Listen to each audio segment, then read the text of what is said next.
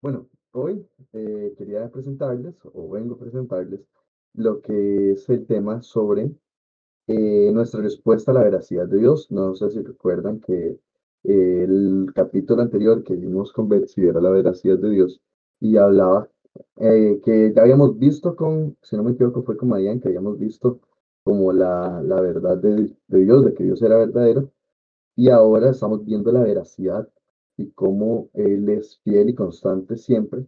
Y ah, en esta parte, lo que es nuestra respuesta a la veracidad de Dios, es donde empezamos a ver eh, qué empieza a generar esta veracidad que hay en esta veracidad de Dios, esta forma en que Dios se maneja, esta forma en que Él es de manera innata y cómo puede esto generar nosotros una respuesta en pro de nuestra relación con Dios. Entonces, eh, avanzando, vamos a unos versículos. Eh, se los leo. Está segunda de Timoteo 2.15 en la, este, en la Biblia de las Américas, que dice, procura con diligencia presentarte a Dios aprobado, como obrero que no tiene de qué avergonzarse, avergonzarse que maneja con precisión la, palabra, la palabra de verdad. El siguiente, eh, Salmos 1, 1 al 3, dice, bienaventurado el varón que no anduvo en consejo de malos, ni estuvo en, en camino de pecadores, ni en silla de escarnecedores. Esta parte de escarnecedores, eh, en la, la, forma de lo que significa escarnecedores, hay gente que lo asocia con el tema de, de los chismes y esto también está asociado a la forma de personas que deshonran, gente que deshonra eh, a los demás, que deshonran a sus padres, que es todo este concepto de deshonra que al final de cuentas Jesús consideraba que era justo la honra a los padres y él decía, de persona, toda, persona que, que son los padres debería morir, que es algo que se creía en la ley, y Jesús nunca dijo como, no, es que, es raro, ¿cómo, ¿cómo van a decir eso? Él este, consideraba que era normal parte de, de que era justo el que un hijo respetara y honrara a sus padres, y luego el que, este, de que eso tendría una consecuencia. Y cuando habla en sillas escarnecedores, habla de personas que deshonran, personas que desprecian, que le quitan valor a las personas, entonces dice, eh, ni, entonces son tres cosas que nos enseñan. Dice, no estuvo en consejo de malos, no estuvo en camino de pecadores y este, no se ha sentado en silla de escarnecedores, sino que en la ley de Jehová está su delicia y en su ley medita de día y de noche. Será como árbol plantado junto a corrientes de aguas, que da su fruto en su tiempo y su hoja no cae, y todo lo que hace prosperará. Luego Esdras días dice, porque Esdras había preparado su corazón para inquirir la ley de Jehová y para cumplirla, y para enseñar en Israel sus estatutos y decretos. Ok, este tema habla de completamente el tema de estudiar la palabra de Dios. Este, si vemos eh, cómo hace un contraste en diferentes momentos. Entonces, por ejemplo, en la parte donde habla del obrero, hace una comparación de eh, de que uno dice un obrero que no tiene que avergonzarse. Entonces habla, procura con diligencia presentarte a Dios aprobado. Y luego hace una comparación con, eh, con un obrero que no tiene que avergonzarse que maneja con precisión la palabra de Dios. Y creo que es, es muy interesante ver la forma en que la palabra que se utiliza, que es precisión. Eh, cuando hablamos de precisión es como cuando, ah, por ejemplo, cuando son cosas así de, de, como por ejemplo la parte de, de ingeniería como de, de construcción de piezas específicas, de piezas pequeñas o por ejemplo la construcción de computadoras, la precisión es tan, tan importante, por ejemplo, en el, eh, a día de hoy se considera que una buena opción en un futuro es que enviemos a la luna una, una fábrica para poder generar eh, paneles, solares y fibra óptica porque lo que se hace aquí en la Tierra, por la gravedad que se ve afectada, hace que se deformen. Entonces, eh, baja la calidad de la fibra óptica, los cables de fibra óptica que se genera aquí, se baja la calidad de, la, de los materiales utilizados para construir paneles solares y se considera que un futuro podría ser, se, consigue, si se consigue una manera de poder salir del planeta de una manera rápida, sería algo, una buena opción hacer eso porque se valora que la precisión genera resultados. Entonces, eh, si vemos este, cuando habla un obrero que no tiene que avergonzarse, eh, vemos que específicamente eh, en segunda Timoteo quiso dar la aclaración y especificar que era que esas personas que son obreros, que no tienen de qué avergonzarse, son personas que manejan con precisión la palabra de verdad. Y, y vemos que también dice eh, presentarte y se procura con diligencia. Diligencia es estar esforzado. Entonces, este tema de poder manejar implica un sacrificio de nosotros y luego también habla de aprobado y habla como es un honor poder presentarnos ante Dios y ser aprobados. Es un honor que no cualquier otra persona va a tener. Y vemos que son las personas que decidieron, decidieron pagar el precio de, este, de manejar con precisión la palabra de verdad. Luego vemos con el tema de Salmos 1, del 1 al 3, que eh, vemos cómo, cómo David empieza a expresar, bueno, sinceramente, eh, yo siempre he pensado que Salmos todo está escrito por David y, luego me di cuenta que no, entonces eh, probablemente Alberto no fue escrito por David. pero habla, hace un contraste y habla de las personas que nos habla, separa un grupo de personas que no estuvieron en consejo de malos que no estuvo en camino de pecadores, que no estuvo en sillas de escarnecedores, y los contrastan. Todas estas personas que son bienaventuradas y que les habla que estas personas bienaventuradas no solo rechazaron esto, sino que en manera activa la delicia de ellos era eh, la ley de Jehová. Y luego dice que en la ley meditaban de día y de noche. Y luego da una promesa que habla de que estas personas van a ser como árboles plantadas junto a corrientes de aguas, que da su fruto en su tiempo y su hoja no cae, y todo lo que hace prosperará.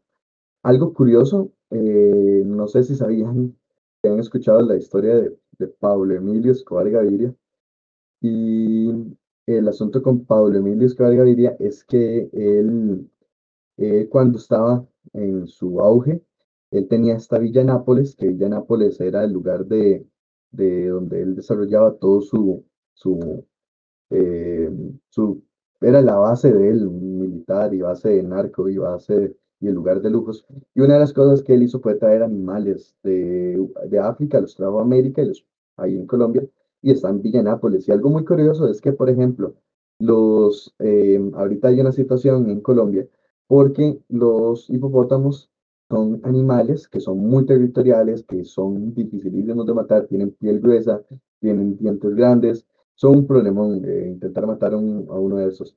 Y además de eso, eh, los hipopótamos, sus ciclos reproductivos son hechos en el tiempo de invierno, cuando en África eh, hay, hay comida en exceso, hay, los ríos están altos. esa temperatura, está, la temperatura está correcta en ese tiempo, es el tiempo de reproducción para los hipopótamos.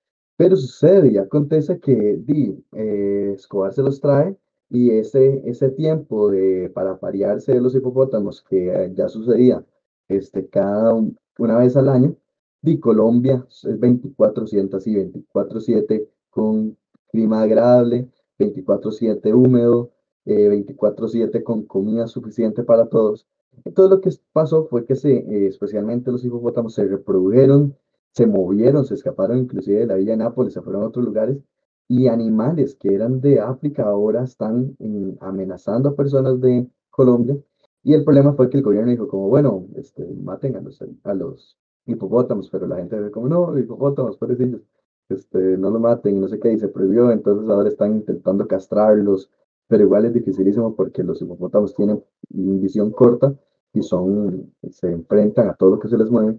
Entonces lo que sucede con ellos es que eh, si vemos ellos tuvieron estas características de poder reproducirse, de poder eh, crecer por estar en las condiciones óptimas para reproducirse, para ese momento donde ellos consideraban las condiciones, las mejores condiciones del año eran las que utilizaban para reproducirse y llegaron a un lugar donde eran las condiciones óptimas todo el, eh, todo el año.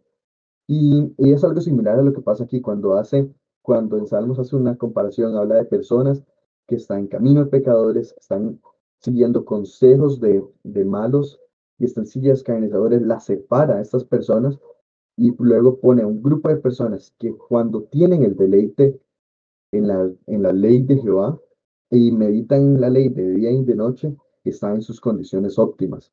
Hablan de un árbol que todo va funcionando correcto en su tiempo, este, que su hoja no cae, eso representa la vida que tiene y todo lo que hace prosperará. Y además de eso, expresa explícitamente que está en unas condiciones eh, especiales, que es como árbol plantado junto a corrientes de aguas. Entonces, eh, aquí en, Salmos no solo es un tema de, el tema de bienaventurado es eh, las ganancias, se puede decir, las ganancias que podríamos tener cuando tenemos, cuando decidimos que la palabra de Dios, que la palabra de verdad sea nuestro deleite y que nosotros decidimos meditar en ella.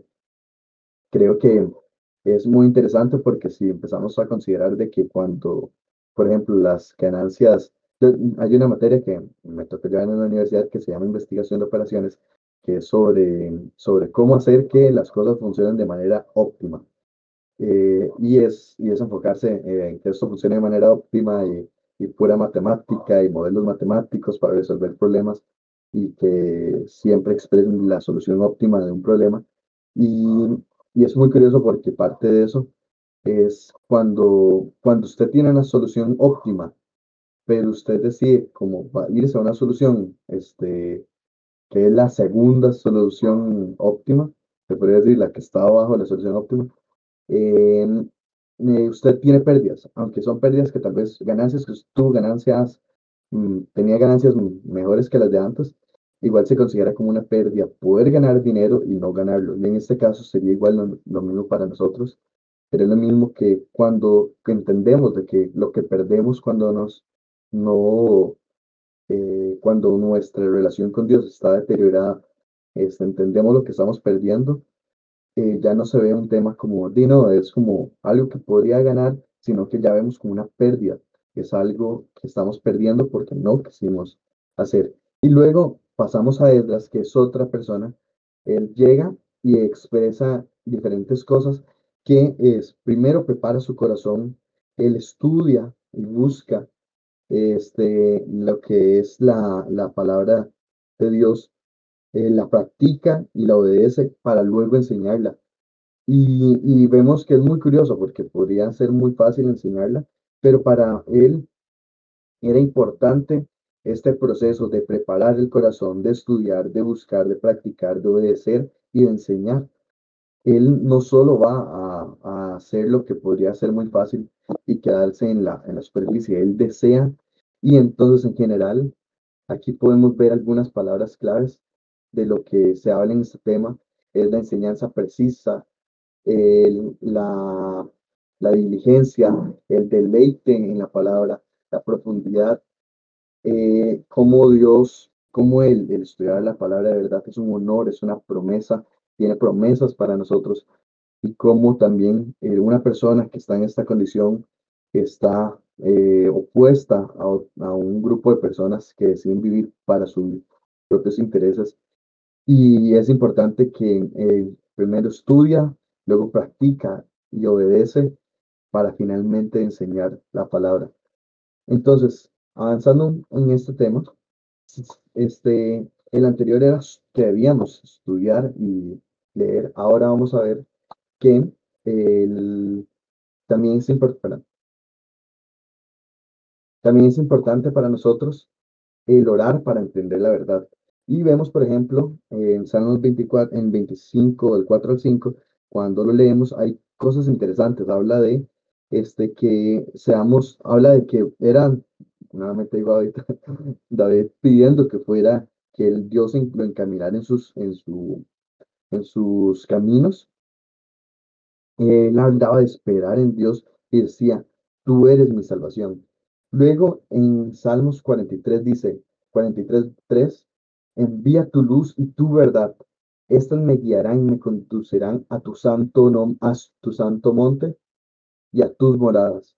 Y, en, este, en este punto vemos el deseo, estas, estos tres versículos son directamente de Salmos, vemos el deseo y vemos cómo él logró entender que cuando estamos con la, con la verdad, cuando estamos siendo guiados por la luz, eh, cuando estamos en esa condición, estamos con la luz y la verdad, eh, esas son las que nos guían al Santo Monte. No podríamos decir que estamos cerca de Dios o que, O no podríamos decir como, no, es que yo quiero estar cerca de Dios, pero si nuestras acciones no son el, el ser guiados por la luz y la verdad, nunca podemos ser guiados a lo que es el santo monte y a sus moradas. Nunca podríamos estar en una situación correcta. En, y la relación con Dios nuevamente no sería la óptima.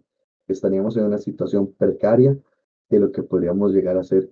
Creo que cuando este, entendemos de que, cuando, por ejemplo, en el tema de los talentos, cuando fue este, este señor que les digo, bueno, les voy a dar dinero según la capacidad de cada uno de ustedes, y luego volvió, ellos decían, como yo, yo sabía que usted era así, respondió uno, y yo sabía que usted recogía lo que usted no sembró, yo sabía que usted esperaba esto, pero me dio miedo y aquí está, se lo devuelvo. Vemos que para Dios Él no es aceptable que una persona no produzca o no avance y vemos cómo no es aceptable para Dios. Y con producir y, no avance no me refiero a, a fama o a, o a montar ahí algo que consideremos como servicio directamente, como algo tradicional que hemos hecho, digamos, sino que específicamente es cuando no producimos lo que sabemos que Dios espera de nosotros, porque Él decía, yo sabía que tú esperabas esto, yo sabía cómo eres tú, pero, y de hecho luego él mismo le reclama, si usted sabía cómo era yo, ¿por qué este, decidió hacer eso? Y era por el miedo que él tenía. Y en nuestro caso, con Dios es lo mismo. Nosotros sabemos que, que la luz y la verdad son las que nos van a guiar a poder estar en, en relación con Él, en la que nos va a poder guiar a estar cerca de Él, a vivir con Él, porque habla a tus, moradas, a tus moradas, habla de vivir, estar cerca de Él. Y el deseo de David era este, pero cuando nosotros decidimos rechazar eso, es igual como si hubiéramos rechazado todo lo demás.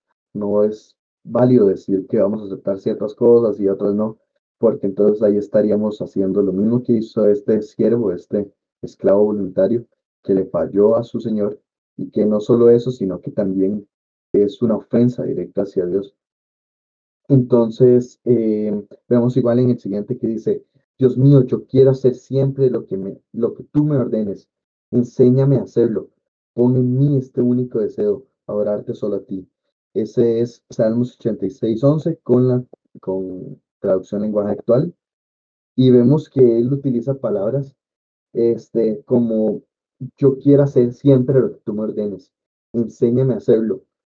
Y vemos el tema de adorarte a ti, inclusive eh, a la adoración, tal vez podríamos considerar de que es, eh, puede tener música y, y ese, ese tiempo de, de, música y de, de, como se llamaría como intimidad con Dios, eh, pero realmente cuando vemos cómo era que Jesús adoraba, no vemos a Jesús este, que les haya puesto, bueno, este, discípulos, vamos hoy a poner música y, y, Pedro se pone ahí con aplaudir y, y, Juan se canta ahí en las rancheras este, para adorar.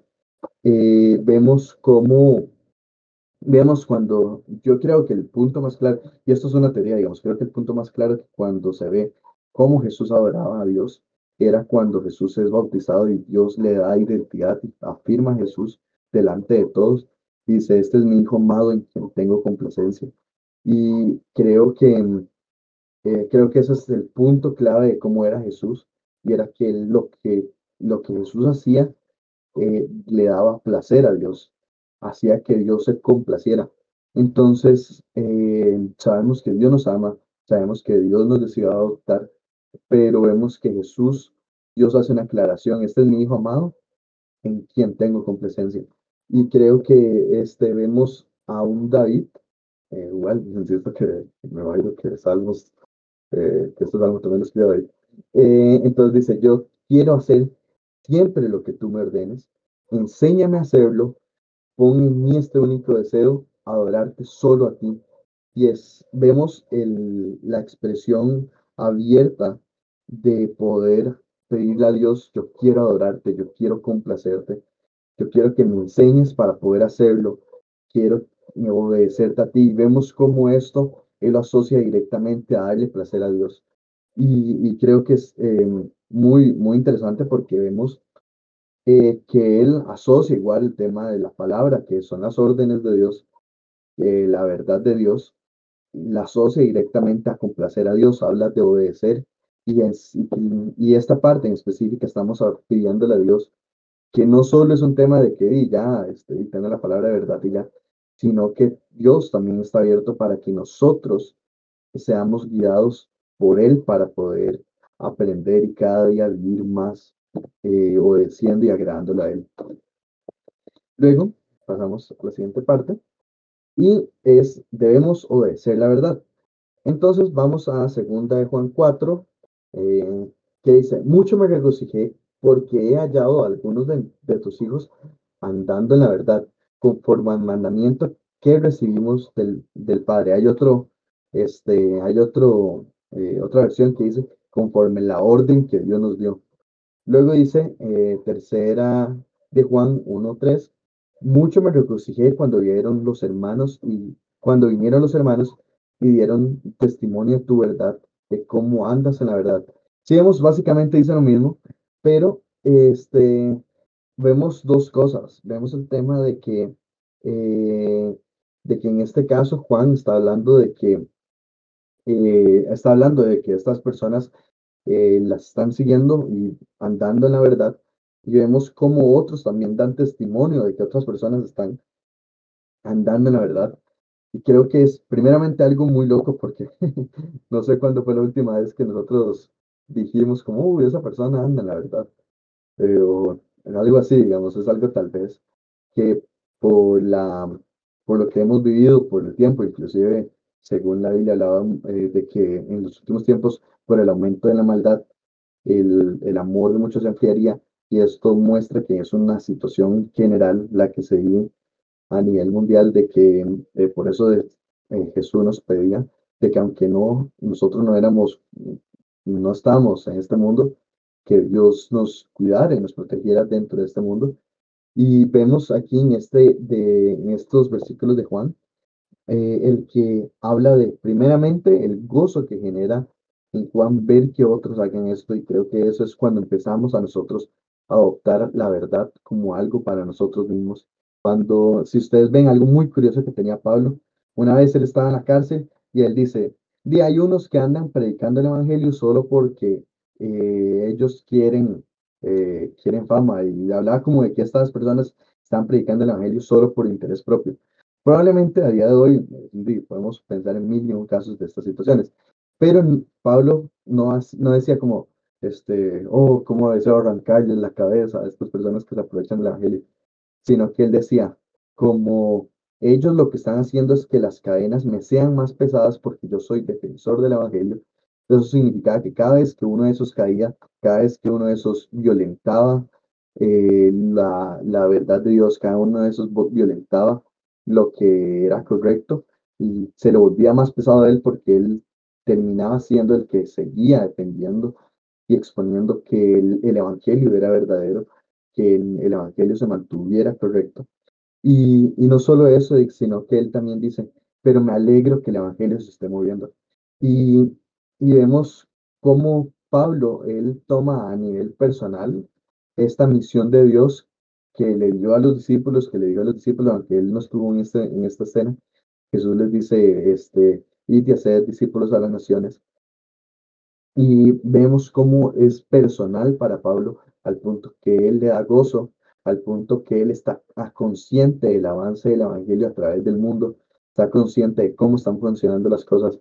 Esto no era un, el objetivo de alguien más, esto era el objetivo de Pablo, esta era la misión de él aunque él sabía que no era un tema de que él podía apoderarse de esto, sino que era una expresión de que el, la verdad y el Evangelio se va a poder eh, expandir por el amor que le tenía a Dios. Y de hecho, como una historia rápida, podríamos pensar como que Pablo este, tiene esta historia de cómo Dios lo recluta, se puede decir, cómo Dios lo saca de este mundo para que él entre en esto y pensamos como, ¿y por qué muchos otros no, no les ha pasado esto? ¿Por qué gente, porque a los monjes que se van y se cierran y, dejan de hablar y supuestamente para encontrar conocimiento más profundo nunca les pasa.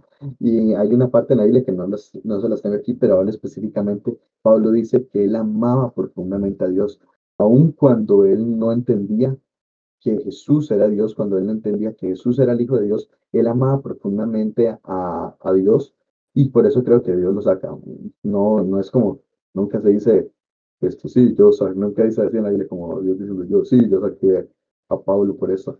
Sino vemos el, el, amor que él tenía a Dios y que Dios por eso le permite y lo detiene en seco con tal de reiniciar su vida y ahora sí, este, el amor que él tenía no fuera básicamente tirado a la basura, sino que ahora él pudiera entender que Jesús era el Hijo de Dios, así poder ser salvo y poder este, cumplir con lo que Dios le, le pidió.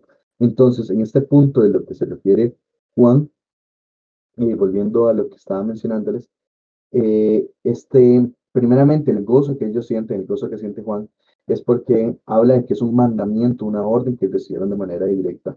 Y, este, y al final de cuentas, lo que hizo Jesús con los discípulos, las órdenes que ellos recibieron, no se quedaron en ellos, sino que hasta el día de hoy siguen resonando y van a hacer resonar por la eternidad y nos van a ser demandadas. Y por otro lado, eh, vemos el gozo, el, la felicidad que ellos tienen de ver cómo está, aunque no es de ellos, cómo va avanzando la verdad. Y, por otro lado, vemos que era visible y es visible cuando una persona está en la verdad. Y, y, sabemos que también la Biblia habla de los frutos, habla de que Jesús es mismo decía, por los frutos los conoceréis. Y creo que aquí es donde este, eh, hablan de personas que están obedeciendo la verdad y que eso se va a empezar a expresar en sus obras, en, perdón, en sus frutos.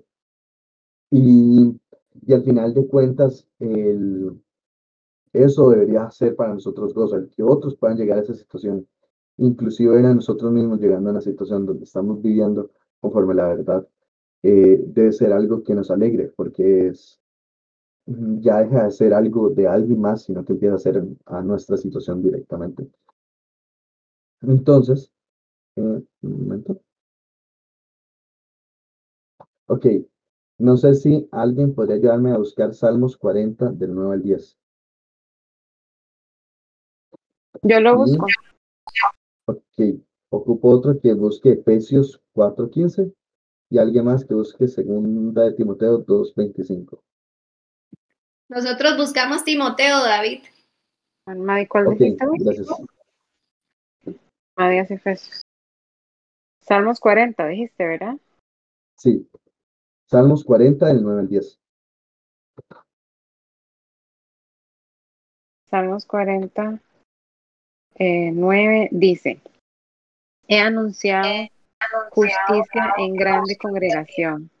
He aquí no refrené mis labios, Jehová, tú lo sabes. No encu- encubrí tu justicia dentro de mi corazón. He publicado tu fidelidad y tu salvación. No oculté tu misericordia y tu verdad en grande asamblea. Gracias. Ahora Efesios 4.15. Sí, sino que siguiendo la verdad en amor, crezcamos en todo en aquel que es la cabeza. Esto es Cristo, de quien todo el cuerpo, bien concentrado y unido entre sí por todas las coyunturas que se ayudan mutuamente según la actividad propia de cada miembro, recibe su crecimiento para ir edificándose en amor. Ok, gracias. Y finalmente, segunda de Timoteo 2, 2 y 2.25. que con mansedumbre corrija a los que se oponen, por si quizá Dios les conceda que se arrepientan para conocer la verdad.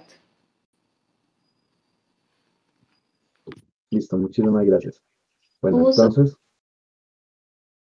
eh, un momento para tenemos por aquí también. Eh, ok, primeramente, eh, vemos en Salmos, en Salmos 40, el 9 al 10, cómo eh, la, la verdad no solo se queda, pero algo que, nada más, antes de men- mencionar esto, algo importante del, del, de la línea anterior que no les mencioné, era que también, de hecho, Romanos 2.8 también menciona este de que los injustos no obedecen la verdad y también los injustos obedecen a la injusticia. Entonces, son dos cosas aparte, la verdad y la justicia, las, las expresan como de manera aparte, expresa como no obedecen la verdad y además obedecen solo a la injusticia.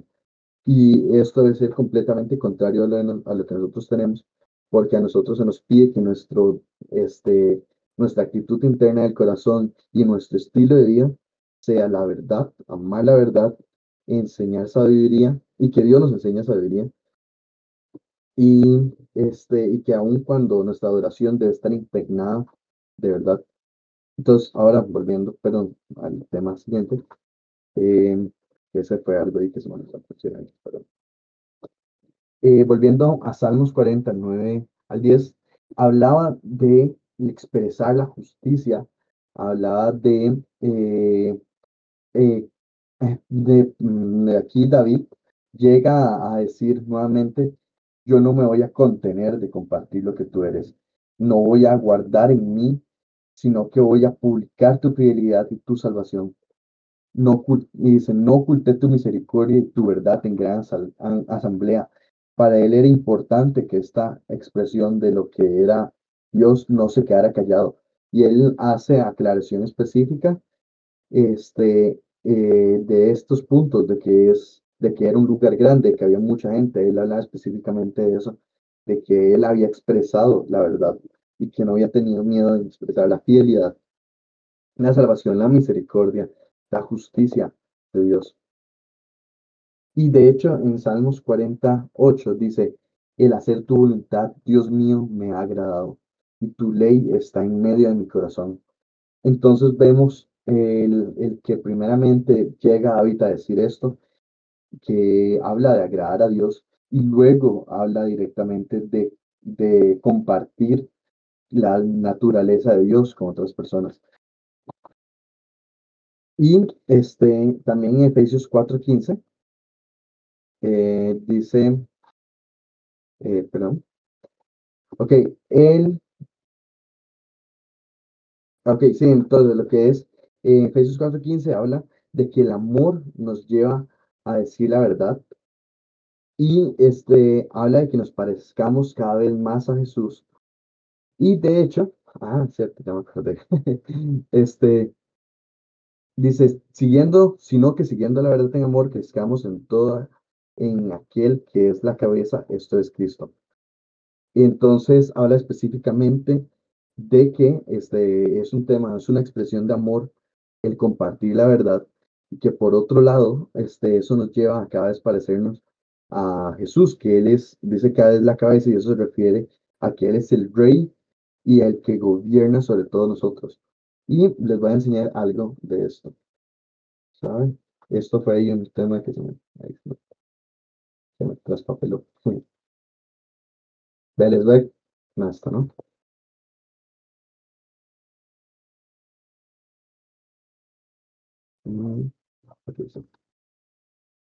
Ok. Les explico. No sé si pueden verlo. El asunto aquí es que nunca he probado cómo es el audio en Discord. Todos me dicen si pueden escucharlo. ¿Pueden escuchar el video?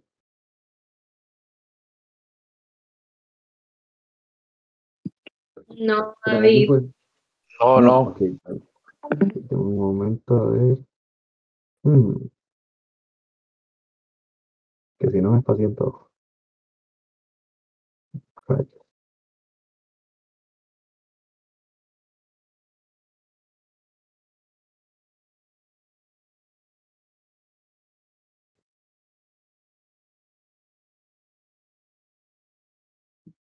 Bueno, si no, entonces, en caso de que no pueda ponerlo, porque este, era algo que no estaba del todo seguro y se me olvidó revisar me había olvidado que tenía estos videos aquí guardados. Y bueno, entonces les, voy a matar la diversión de ver un video y se los explico por encima. Eh, la situación con este video es que... Correr y nos vas explicando, como para irlo viendo. Digo yo, no sé. Sí. Ok, bueno, la historia es de que esta muchacha se quedó sin batería, es casi que se quedó sin batería, el carro se le apagó, se quedó ahí sin combustible y se quedó medio varado.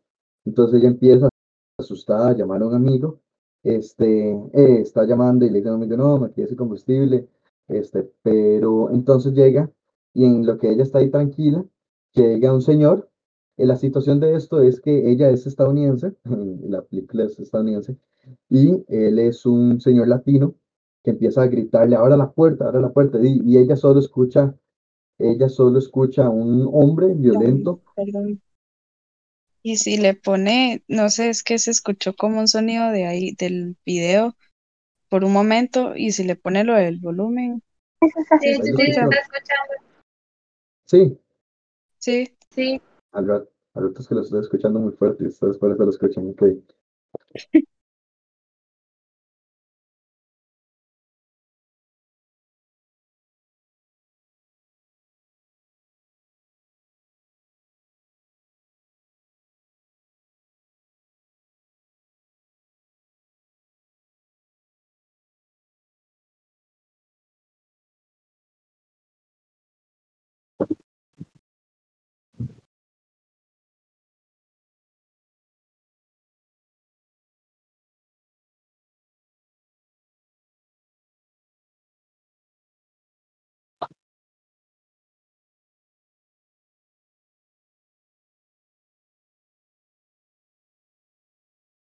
Bueno, ella termina en el hospital, entonces ahora vemos las noticias de qué era la situación.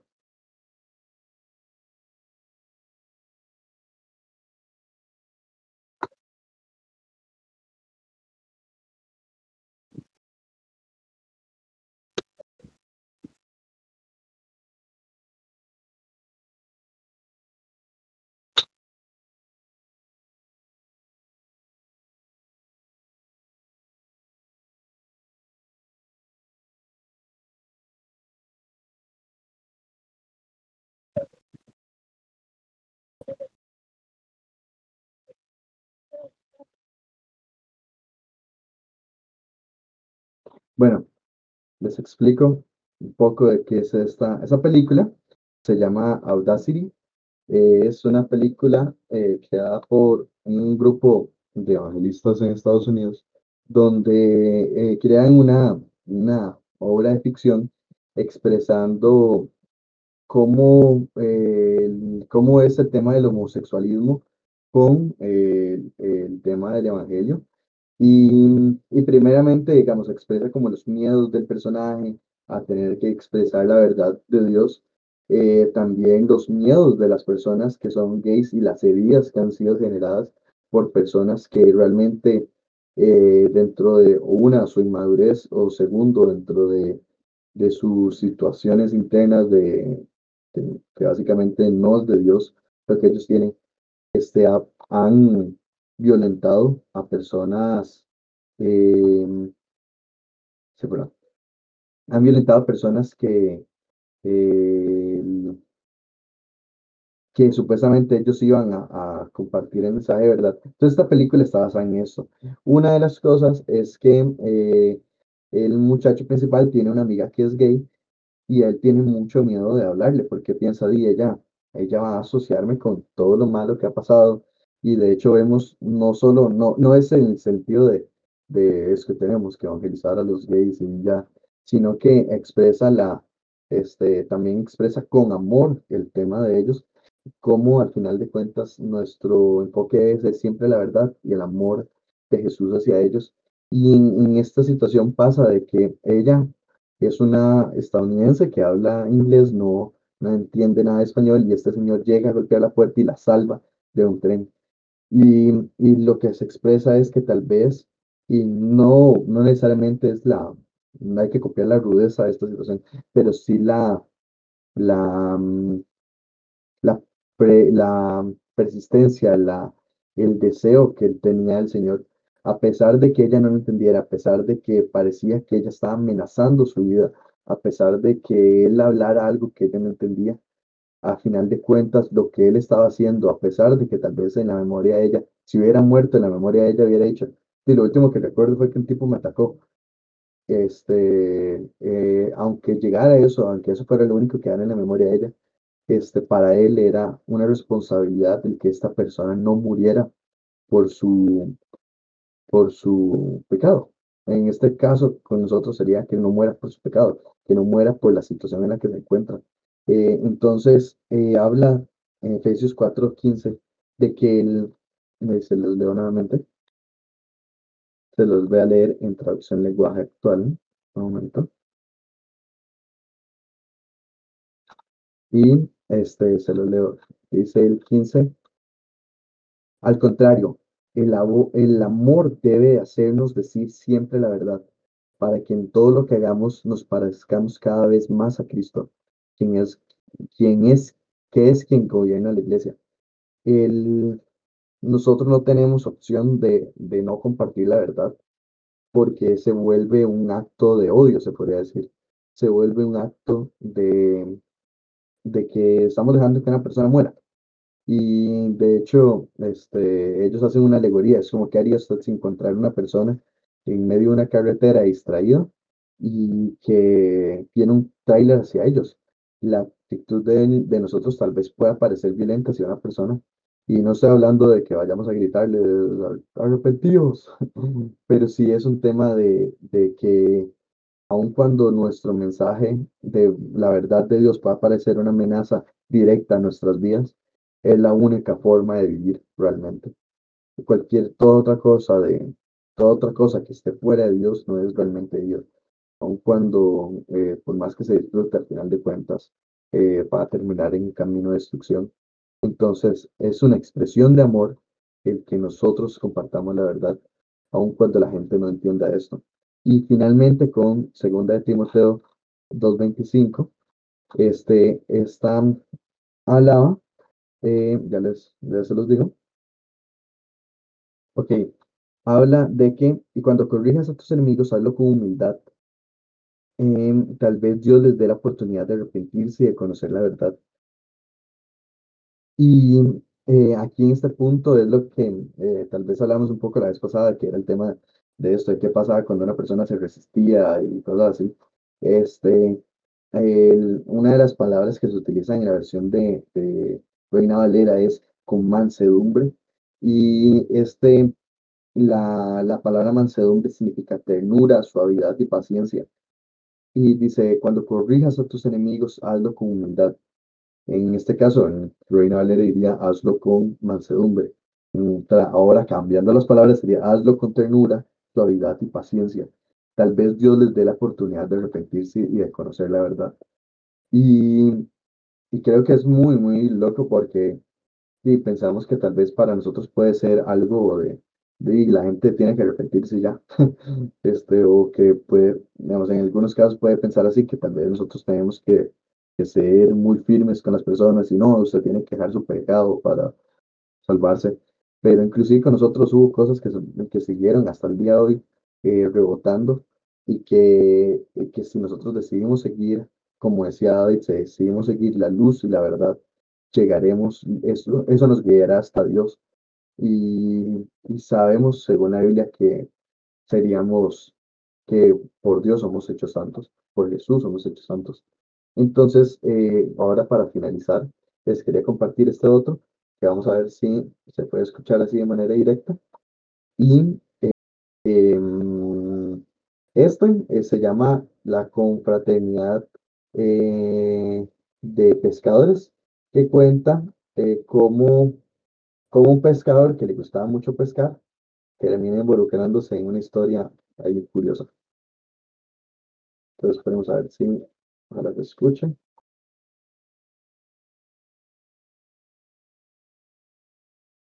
¿Escuchan? Sí, perfecto. Ok, genial pues de momento para trazar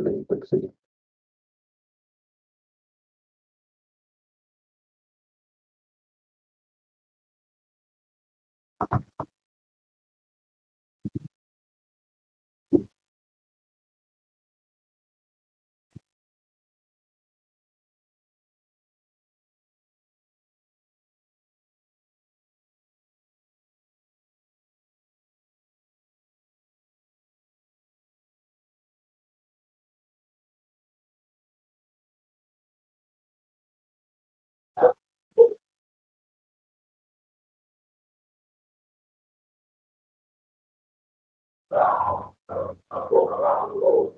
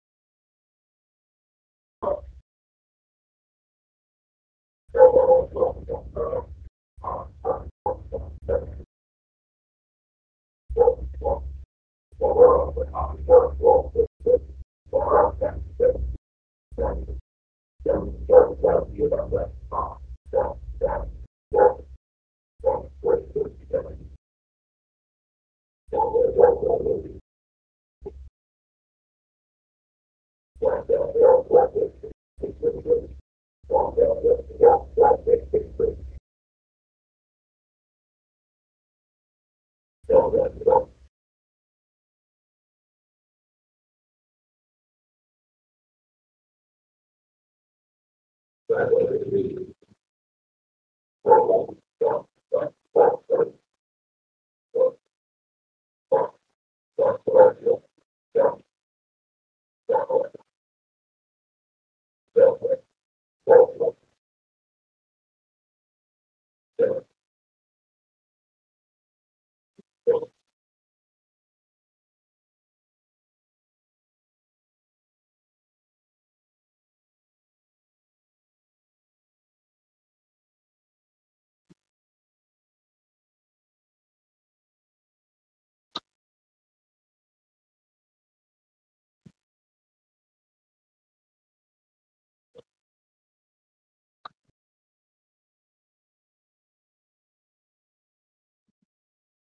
Bueno, este, bueno, no hay mucho que explicar realmente después de esto.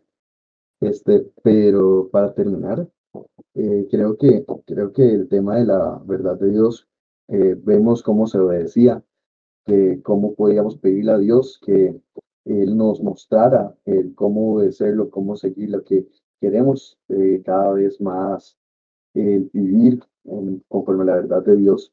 Vemos también cómo puede convertirse nuestro deleite y lo que eso podría generar en nosotros y cómo se nos exigiría el tema de, eh, de que nosotros lleguemos a vivir en, en esta, de esta manera óptima o plena y, y cómo debemos estudiarla y, y para finalizar, cómo debemos compartirla. Al final de cuentas, eh, aquí es donde, donde popularmente se dice que la chancha eh, pues robo, creo que es la, la frase.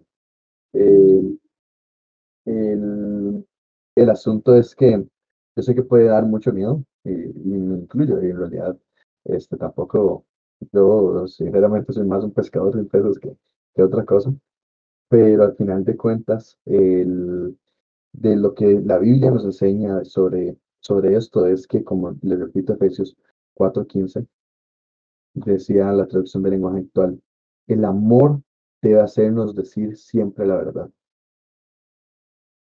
y, lo unimos con segunda de Timoteo 2, que decía, tal vez Dios les dé la oportunidad de repetirse y de conocer la verdad. Entonces, em, finalmente la, la verdad de Dios a nosotros no nos, la veracidad de Dios en su palabra, cómo es Él, más allá de poder generarnos una emoción vana ya, en la veracidad de Dios nos exige movimiento, nos exige eh, nosotros ser igual de fieles a Él como Él es de fiel a nosotros, nos exige que nosotros lo obedezcamos y que empecemos a encontrar el placer y el deleite en también darle placer a Dios en, a través de la verdad, a través de, de quien Él es. Entonces, eh, les agradezco por estar escuchándome durante casi una hora y, y entonces abro al que alguien quiera compartir su opinión o que alguien quiera hacer alguna pregunta o que alguien quiera repasar los Yo quiero decir algo. Sí, lo escucho. Sí, ok. Este, bueno, la cosa es que cuando estaba con eso de lo de Timoteo, este, digamos, yo, yo lo que puse fue como, digamos, no tratarlos con tanta dureza, porque no sabemos lo que Dios tiene como preparado para ellos. Entonces, y digamos, cuando estaba con eso, me acordé de algo que, no, que me pasó a mi prima y a mí el domingo. Este, las dos íbamos para la iglesia, pero la cosa es que íbamos un toque tarde, pero eh, no era tan tarde de lo normal, digamos, íbamos un poquito más temprano, pero igual íbamos tarde para la iglesia y para ir, digamos, pasamos una carretera que es toda amplia y larga y todo, este, y después de esa carretera hay como varios semáforos y como ya tiendas así, pero la principal es como toda una carretera larga, este, y libre, digamos, y eran a las, era a las nueve y veinte algo de la mañana, entonces igual no había muchos carros ahí. Y la cosa es que íbamos de normal ahí y vemos que pasan dos motos, este, uno que se como tipo pandillero de, de los de, antes de, de, digamos, como de chaqueta de cuero y todo eso. Y otro muchacho que estaba de blanco, digamos, ese de chaqueta de cuero era de negro y el otro de blanco, entonces ahí está como eso. Y la cosa es que este, nosotros íbamos ahí y vemos, o sea, yo le estaba prestando más atención porque ahí no estoy manejando, pero es, estaba viendo que el de, que como que iban como disque jugando y que no sé qué, y hasta el del de chaqueta negra este, le sacó el dedo centro al de blanco y todo, y, y, y en un rato los dejamos de ver por la velocidad en la que iban, digamos, ya, ya iban así como lejísimos y, y ya los perdimos. Este, y luego y ya normal, nosotros igual teníamos que pasar por esa misma ruta donde, este, porque ocupábamos llegar como a una autopista, entonces pasamos, digamos, digo, ya vamos por ahí y en un toque, este, allí en una parte como una presa, este, que no es normal, digamos, porque di ese semáforo y todo, pero tampoco era normal ver la presa ahí. Y mi prima se iba a pasar de, de carril y yo le dije, no, porque igual nosotros ocupamos este carril para meternos al freeway. Entonces, este, cuando vamos ahí, ve- yo veo que hay como tres o digamos como cinco carros así detenidos, en los que la gente está, digamos, no estaban en sus carros, estaban afuera de sus carros. Y vamos avanzando y vemos, y veo solo la moto negra en el suelo y el señor de chaqueta negra en el suelo con la, con la cabeza toda llena de sangre y la calle toda llena de sangre. Y, y o sea, yo me quedé en shock. Yo literal, porque yo iba y tras de todo fue de mi lado y toda la gente estaba de pie y hasta el muchacho de la chaqueta de, de la moto de blanco estaba ahí de pie, pero y la gente, este, y la, por dicha la ambulancia igual llegó rápido, pero yo me quedé como en shock y la cosa es que yo, o sea, yo me quedé así como, pero lo acabo de ver un momento que estaba jugando con el otro muchacho de, de, de carreras, por decirlo así, y estaba tirado en el suelo, temblando, con la cabeza toda abierta y todo lleno de sangre por todo lado. Y, y lo que inmediatamente mi prima fue lo, lo que dijo fue como, oremos, tenemos que orar. Y, y pero o sea, yo estaba tanto en shock que no, que no podía, pero ya digamos, este, hasta mi prima, digamos, le, le dolió mucho en sí, porque el Señor no se veía que, que tuviera unas bases cristianas o algo así, y, en un momento estar riéndose y jugando, y, y quién sabe si estaba, digamos, no encima riéndose con el muchacho, pero igual estaba de como disfrutando su, su viaje, y que en un momento, este, chocara así, y yo simplemente, o sea, lo que yo le decía a Dios, como, Dios, no sé, mándele a alguien, porque, porque qué feo, o sea, que termina así un domingo en la mañana y, y, igual nosotras como este no ya y había un montón de gente y como tenernos ahí no íbamos a hacer nada igual pero nosotros di, lo que básicamente estábamos diciendo era como di, que, que alguien bueno yo lo que estaba diciendo es que di, que alguien llegue ahí y que le dé otra oportunidad a esa persona porque porque sí sería o sea sería muy ruido al final no sabemos qué pasó con el señor pero sí estaba muy grave. Entonces este sí este di este, pero este, como no ser tan duros por esas oportunidades que puedan existir. Exacto, yo ahora que Madi y yo estábamos hablando temprano, este, hablábamos precisamente de eso, ¿verdad? De cuando Dios a uno le da las oportunidades para hablar con otra persona. Porque, este, de, como hay personas, ¿verdad? Que van y, y le meten la Biblia y el Evangelio a las demás por la garganta, ¿verdad? Y los quieren obligar. Y también a uno joven, más que todo joven, porque ya a mí ya no me importa nada, pero cuando estaba más joven a mí me daba vergüenza, me daba pena. Entonces yo creo que Dios, este, Dios nos da eh, las palabras correctas y también nos da los momentos, ¿verdad? Pero lo que hablábamos ahora es que uno no, si uno no está conectado con Dios constantemente, lo que uno hace son juicios de valor. Son juicios de valor completamente subjetivos a lo que uno piensa, a lo que uno eh, analiza de la otra persona, a lo que uno incluso sabe, ¿verdad? Eh, muchas veces nosotros conocemos a una persona y pensamos que esa persona todo bien, todo bonito y no sabemos qué, qué es lo que hay de, dentro de su corazón y no lo vamos a saber nunca a menos de que de que Dios no lo revele, ¿verdad? Pero uno muchas veces puede estar con una persona y, y su rostro puede mostrar que, que tiene paz, que está bien, que está estable, pero su corazón puede estar gritando por ayuda. Y si uno no está escuchando realmente, si uno no está buscando a Dios, como David nos enseñaba ahora, ¿verdad? Eh, eh, buscando su, en su palabra, su justicia, entonces, o ya sea que uno se le pasa la oportunidad, ¿verdad? Porque no tiene discernimiento en ese momento, o más bien habla sobre lo que uno cree que es mejor. Entonces uno da palabras sobre lo que uno cree que es o lo que uno cree que debe de ser. Y eso no es lo que Dios realmente nos enseña, ¿verdad? Em, y por eso es que yo creo que es tan importante, porque, bueno, todo el capítulo, la respuesta de verdad.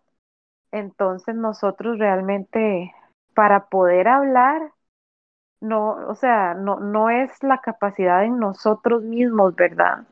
Y por eso lo que el versículo decía, a ver si Dios tiene misericordia de que se arrepienta.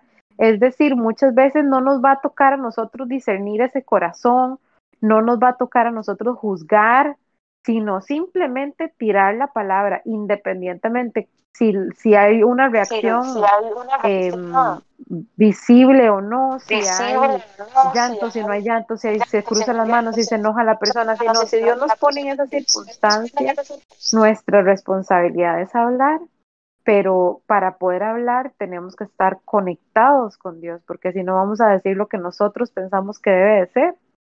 Y también, este, nosotros tener ese discernimiento, pedirle a Dios y estar constantemente en comunión con Él para poder tener el discernimiento de, de saber qué decir y a quién hablarle, ¿verdad? Eso es, eso es, yo pienso que eso es súper importante. Y David, o sea, muchas gracias, de verdad.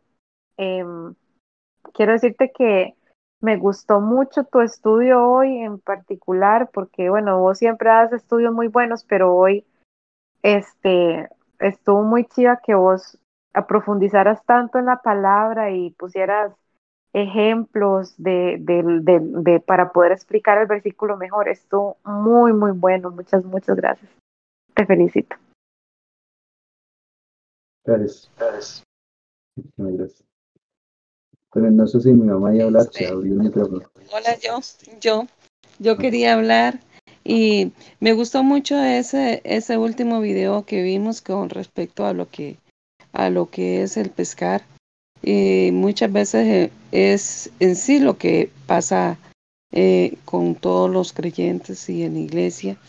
Y, y es algo que, que es lamentable porque nos vamos ocupando y nos vamos llenando de muchas responsabilidades y la gente está afuera perdiéndose, está, la gente está necesitando de Dios.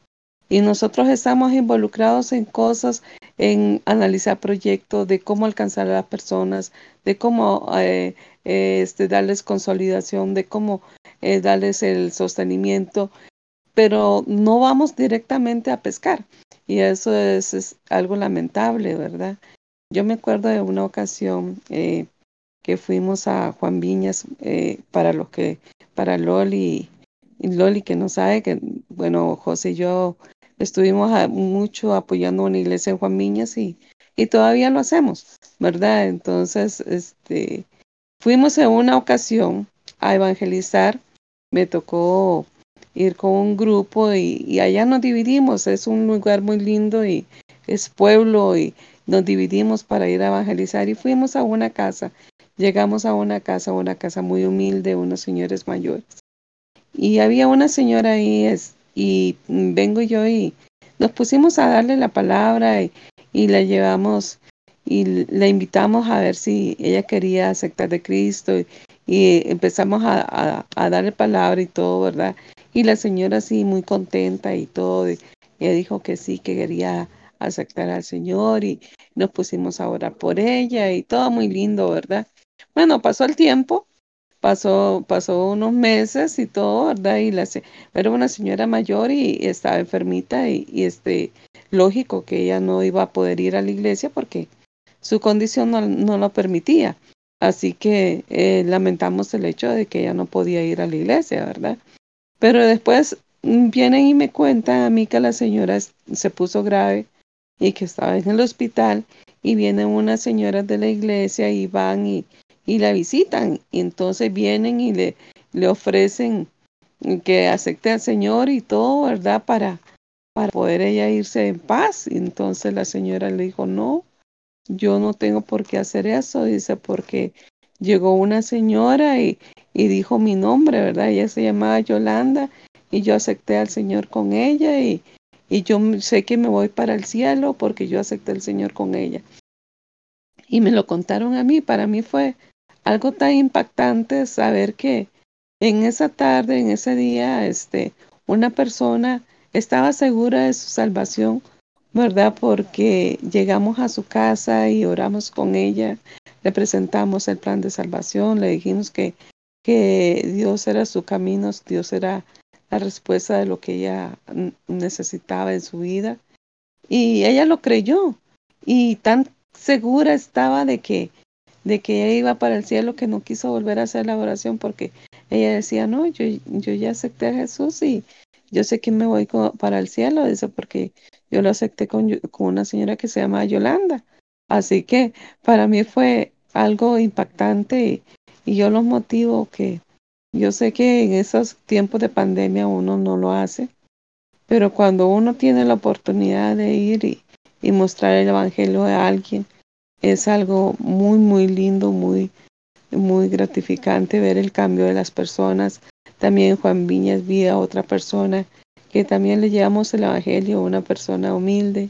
La llevamos y, y ella era este, una señora muy humilde, llegó a la iglesia después y verla ahora cómo ha transformado, cómo es una mujer de oración, cómo es una mujer entregada a Dios, entregada al servicio y saber que que tuvimos la oportunidad de ir a su casa y, y llevarle la palabra a su casa, ¿verdad? Y verla ahora transformada.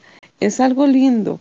Entonces, cuando nosotros caminamos en la verdad y cuando le hacemos caso a Dios eh, y podemos ver esas cosas, es algo tan gratificante para uno ver el crecimiento de una persona que estuvo perdida y ahora estar sirviéndole a Dios. Y, que uno fue parte de, de, ese crecimiento. Entonces es algo tan lindo y yo los motivo para que, que podamos hacerlo, ¿verdad? Tal vez ahora con la pandemia no lo estamos haciendo, pero tal vez despuesito con mucha precaución podamos hacerlo. Entonces ese es mi aporte, porque sí, estamos, eh, estamos ahorita en, en, la vida y la muerte y en cualquier momento podemos morir, en cualquier momento puede morir una persona, pero el ver a una persona que está segura de su salvación es algo impactante. Así que bendiciones a todos.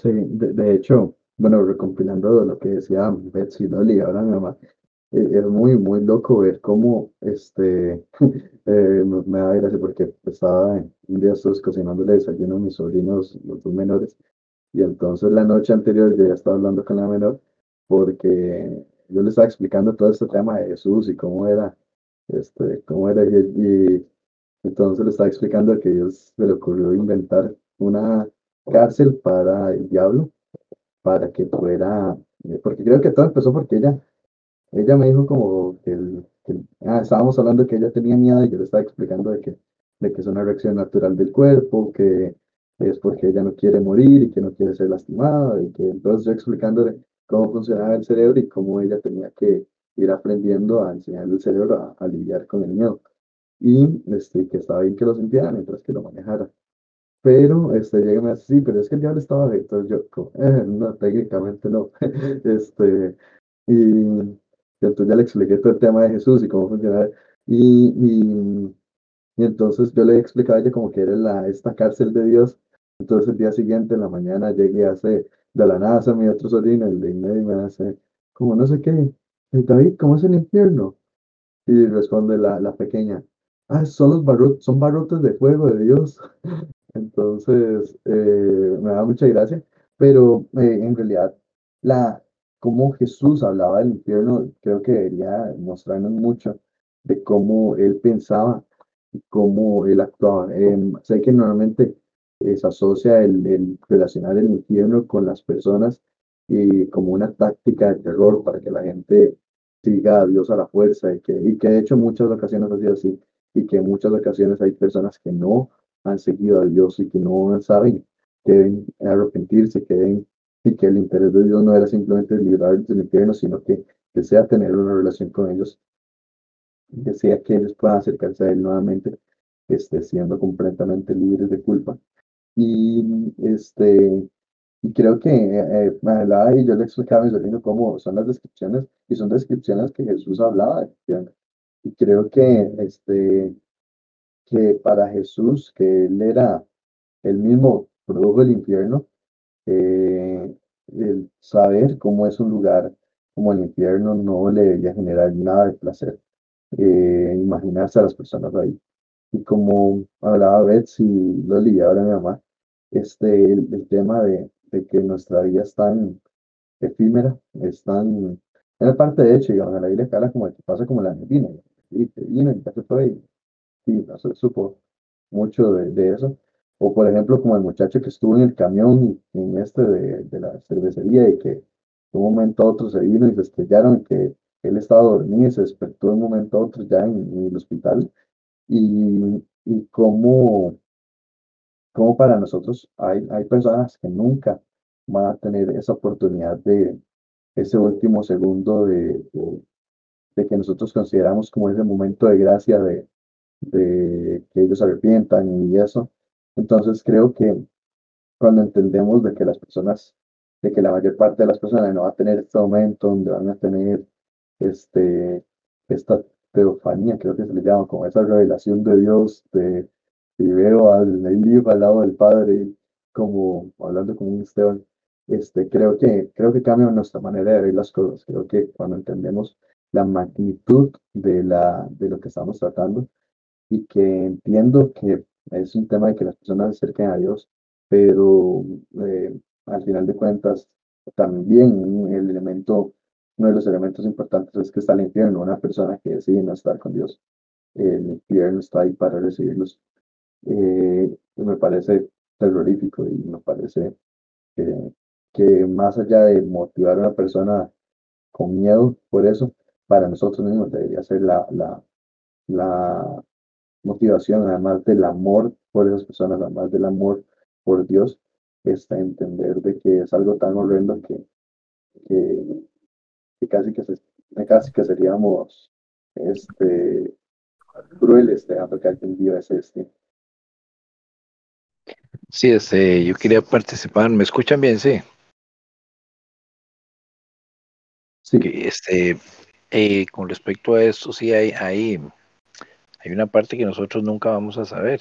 Al final de cuentas, quién, quién va a ser tierra buena, quién va a ser eh, tierra con piedras, con espinos. Eso solo Dios lo sabe. Y nuestra labor es este llevar el testimonio de Cristo, como dijo, ¿verdad? Y, se, será predicado este evangelio del reino para testimonio de todas las naciones y luego vendrá el fin. Entonces, nuestra labor es testificar y hay una parte que no precisa ahorita el texto donde dice esfuérzalos a entrar.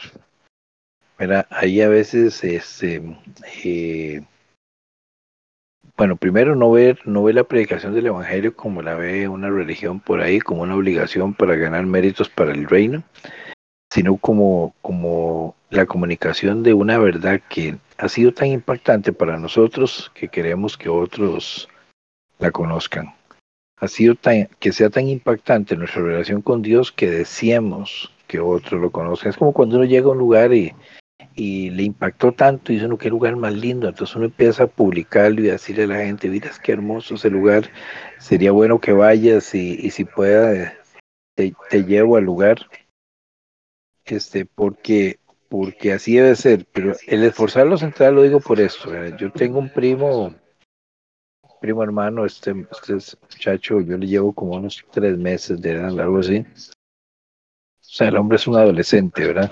Este, ahorita es un adolescente. Y resulta que, que este muchacho, cuando yo empecé a ir a la iglesia, él andaba en drogas y alcohol y andaba en pleitos en las calles. Bueno, un muchacho que vivía, dormía a veces en los cafetales también. Y, y en una ocasión este, lo invité a una reunión de, de una, una célula cerca de la casa donde él vivía y él empezó a asistir. Y resulta que ahí, estando en, en la casa, este, es donde uno ve la mano de Dios, como Dios empezó a trabajar en él.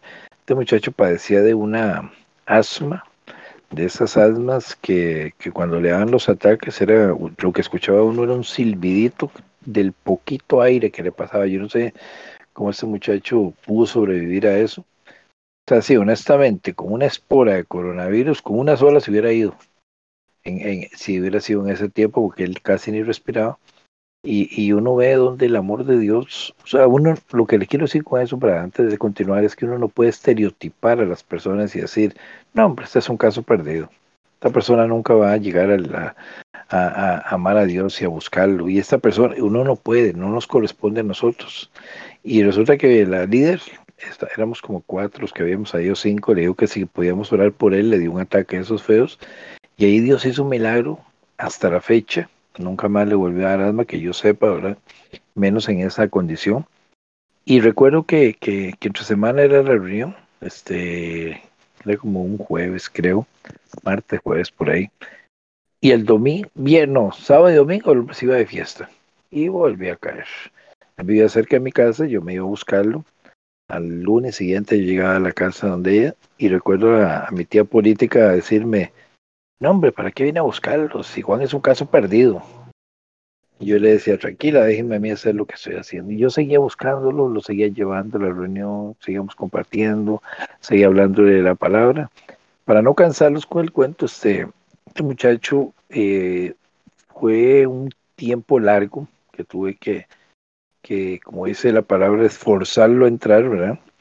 Y al punto que, que, que él se afianzó en el Señor, caminó en el Señor, y en estos momentos él es un líder de un centro de restauración en, en Guapiles. ¿Qué hubiera pasado si, si yo desisto, verdad?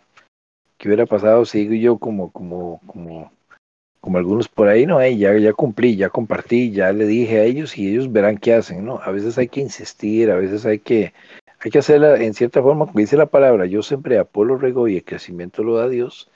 Eh, muchas veces también, si bien es cierto, el agua eh, de la lluvia riega el cultivo y, y hay otros elementos como el sol y todo eso que, que el agricultor no lo hace, hay una parte del agricultor que sí la tiene que hacer, que es ir, de hierbar, que, ver que no le ataquen plagas y estar cuidando hasta donde se puede, este, donde se pone la semilla. Y, y, y eso que dice, que dice mi esposa Yolanda, pues en realidad sí, cada uno de ustedes es, es, es una oportunidad. Es una oportunidad que Dios nos da de llevarle el Evangelio y, y no nos corresponde a nosotros, pero a saber si en ese momento este, le estamos arrebatando a alguien al mismo infierno. No lo sabemos. Pero, Sí, pero, pero sí, sí que, que, que, que compartamos. La verdad que conocemos, la verdad que, que disfrutamos y, y que otros pues también puedan llegar a sentarse a la mesa con el Señor, igual que como lo hacemos nosotros y como lo estamos haciendo en este momento, a los pies de Él para, para aprender de su palabra. Sí, de hecho que este, eh, es una de las cosas que Paul Washer habla, ¿verdad? Y él exhorta mucho con respecto a lo que es el evangelismo, porque, bueno, él contaba de una vez que él tuvo que ir a predicar no sé a dónde, y entonces, este, dice que llegó un, un señor que él dijo, él terminó predicar, y entonces dijo, bueno, muchas gracias, si alguien tiene alguna pregunta, que me pregunte al final del, del servicio, yo me voy a quedar. Entonces dice que se le acercó un señor y le dijo, yo entiendo todo lo que usted dijo, pero yo no siento nada, o sea, yo no, no, no siento nada, no, no, no veo dónde está el punto de, de la salvación, ¿verdad? Entonces Paul Washer dice que él, él le dijo, este, le dijo como que él estaba enfermo y que tenía apenas, que le habían diagnosticado como dos semanas de vida. Entonces Paul Washer eh, le dijo, pero, pero usted quiere ser salvo y le dice, es que yo no sé porque yo no entendí, o sea, yo no, no veo el punto de la salvación, ¿verdad? Entonces Paul Washer ese mismo día dice que él se tenía que, tenía que agarrar un avión y irse para otro lado a predicar. Eh, entonces dice que le dijo, bueno, yo me voy a quedar aquí con usted y le voy a explicar hasta que usted entienda qué es la salvación y hasta que usted pueda aceptar el regalo de la salvación y reconocer sus pecados y toda la cuestión, ¿verdad? Y dice que de verdad se sentaron y le dieron y le dieron y hablaron y hablaron durante horas de horas de horas de horas hasta que llegó el momento donde el, donde el hombre este entró entró como en el despertar, ¿verdad? De decir, soy pecador, no, es que lo que Cristo hizo por mí, entonces él logró que la salvación se le revelase y él pudiese entonces ser salvo y aceptar a Cristo y toda la cosa. Entonces, por Washer siempre exhorta mucho de que la salvación no es una oración. O sea, que esa cuestión de que lo que nos enseñaron de ir a, predicar y que y, y, casi que obligar a la persona para que haga la salvación y decirle, bueno, repita después de mí. Y, o sea, no se trata de eso. Y como lo decía ahorita eh, el hermano José, ¿verdad? es todo un trabajo que si Dios nos da esa oportunidad, si Dios nos da esa oportunidad de poder tener a una persona cerca de nosotros, a quien nosotros podamos hablarle, a, que nos escuche, que podamos ayudarle a, a entender qué es el regalo de la salvación, qué conlleva, cuál es su, su responsabilidad, porque nosotros tenemos que tener un reconocimiento de que somos pecadores, de que sin Cristo no lo logramos.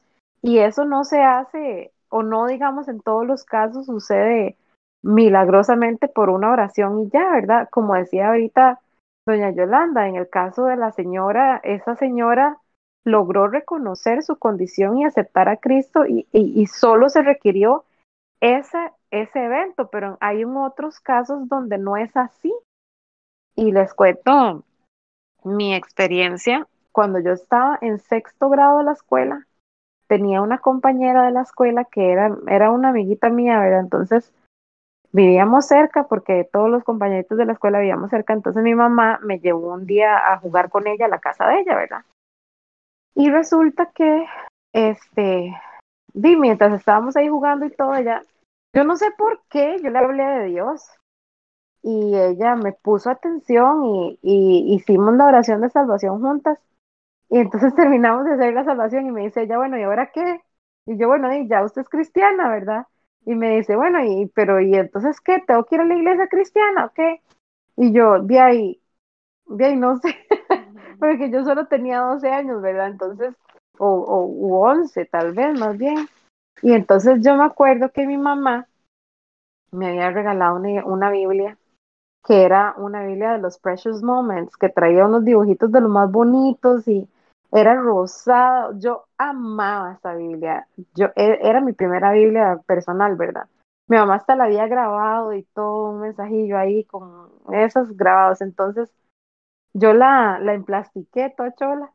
Y resulta que este, cuando pasó eso con mi amiga allí, bueno, yo regresé a la casa y después en la escuela yo le llevé la Biblia.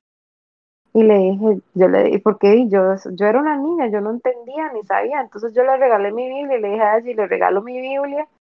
Yo creo que, di, ella me, eh, ah, porque ella me dijo, Lolita, vea, yo mm, eh, hice la oración de salvación y yo creo que Jesús es mi salvador, me dice, pero yo no voy a ir a la iglesia cristiana, me dice, porque yo voy a la iglesia católica con mi abuelita.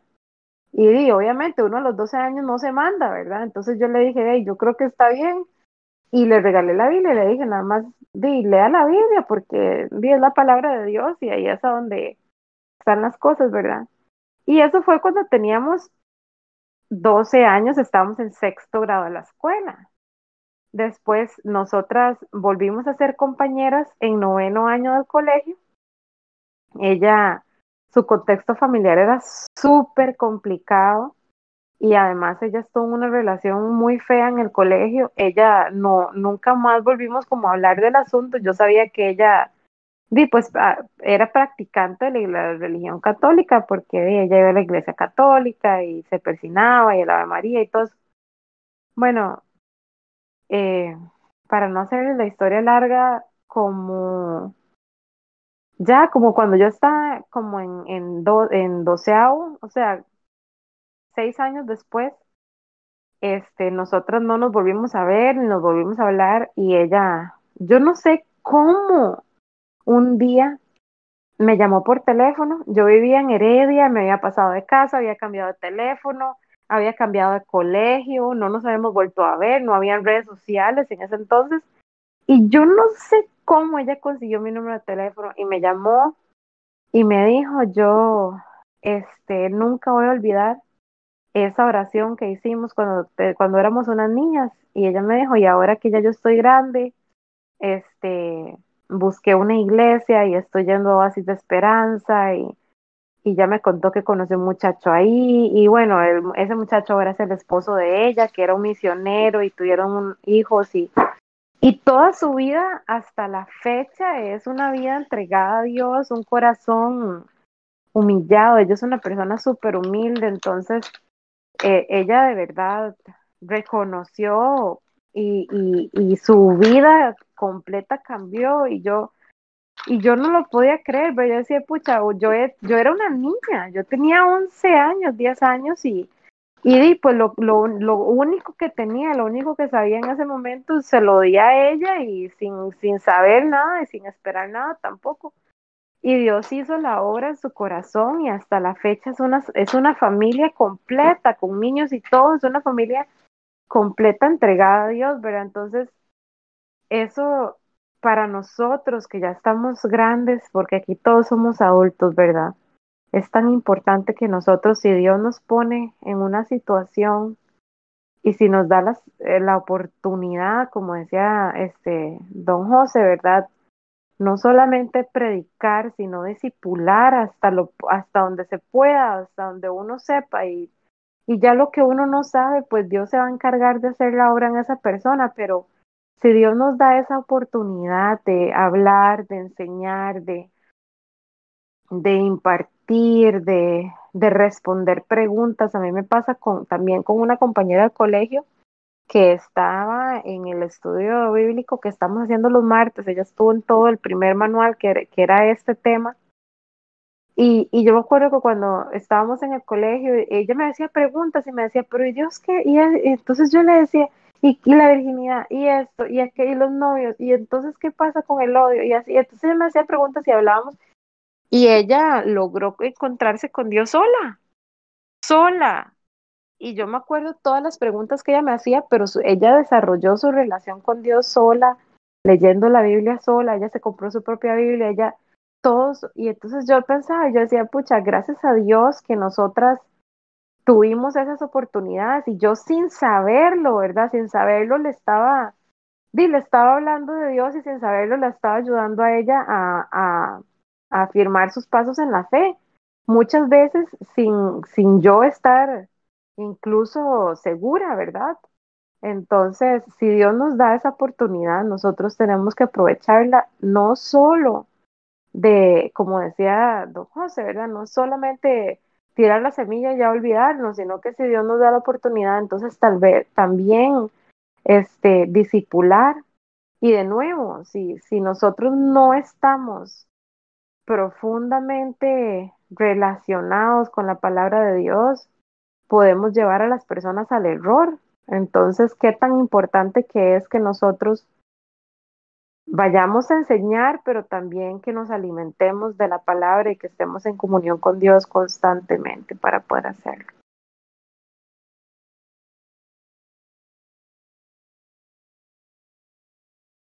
Sí, de hecho, les quería compartir algo que mencionaba Loli. Era como este, este proceso de que no era una oración y ya. Y de hecho, algo que me parece curioso es que, por ejemplo, Jesús, Jesús mismo, Jesús en carne y hueso, él este, cuenta la Biblia en, en Juan 2.11, dice, Jesús hizo esta primera señal en Cana de Galilea.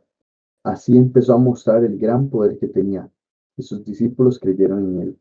Y de hecho luego también cuando están en el barco, en el, en el mar, eh, están, que dice, este, que ellos empiezan a creer en él y Jesús les dice, ustedes no confían en Dios y en otras versiones, en otros, en otros, eh, eh, evangelios, digamos, en otros libros este, de los discípulos, habla más bien, dice, ustedes no creen en mí, otro dice, ustedes no creen en Dios. Y la cosa aquí es que, eh, como mencionaba Loli, es muy curioso porque al final de cuentas este, no es un tema de una oración, no es un tema de eso, porque aún la misma gente que decidió Jesús, seguir a Jesús, este, eran los discípulos de Jesús, estaban ya con él, era gente que no sé, o era muy vaga como para simplemente de un momento a otro seguirlo de la nada, digamos, para poder, para que luego creyeran, digamos, hoy en día nosotros no seguiríamos a nadie si primero no nos muestra algo, pero en ese tiempo estas personas siguen a Jesús y empiezan a conocer a Jesús y creen en Él, y de hecho creo que eso pasa con cualquier otra persona que se acerque a Dios.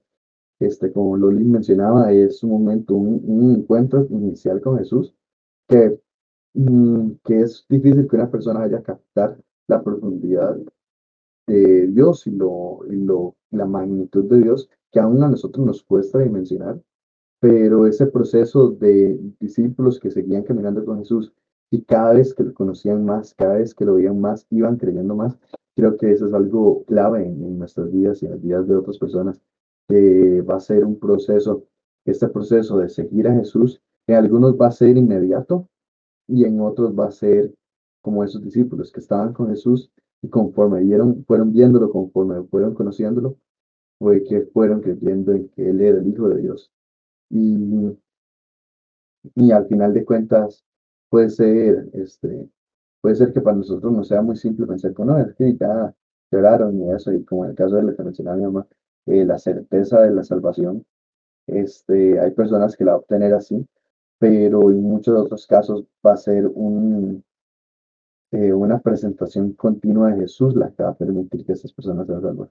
Y por ejemplo, lo que cuenta Loli, le cambió la vida a una persona, digamos, al punto de que hasta su esposo está relacionado a una pequeña decisión, se podría decir, que la persona abrió a conocer a esta persona que se llamaba Jesús y que, y que parecía ser un agradable sujeto, y que realmente terminaron descubriendo que era el Hijo de Dios. Todo me parece muy, muy interesante lo que compartieron todos y les agradezco.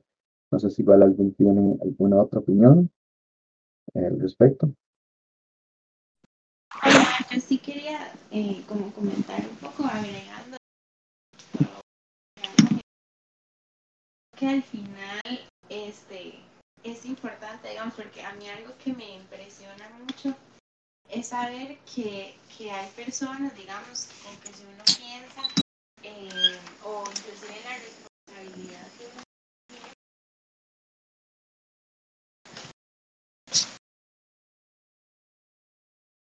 Mal, no se, se le cortó, creo.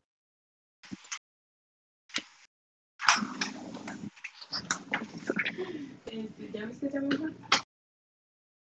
Tienes que dejarte el teléfono porque cuando está cerca del teléfono se apagan los audífonos. Ahí. ¿Se escucha, chiquillos? A Lali se le escucha bien. A Mavi era, se lo escuchaba como lejos. El teléfono debe estar en ese Ah, audífono.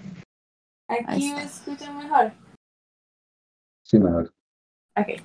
Bueno, lo que comentaba rápido era de que creo que, que a veces es eh, muy importante también tener en cuenta de que uno también tiene peso o las acciones que uno hace mm, de eso pueden depender de otras personas sin que uno sepa, digamos. Este, y por eso, como decía la digamos, si uno no está bien eh, eh, en las cosas, digamos, como con Dios y así, entonces todo puede que se pierda, porque por ejemplo, este, como lo que Loli, Loli no sabía que lo que ella iba a hacer en ese momento iba a terminar en una cadena de eventos que iba a, a terminar que ahora es una familia completa de una pequeña decisión y de cómo eh, lo- la acción que ella hizo en ese momento ha tenido una repercusión tan grande.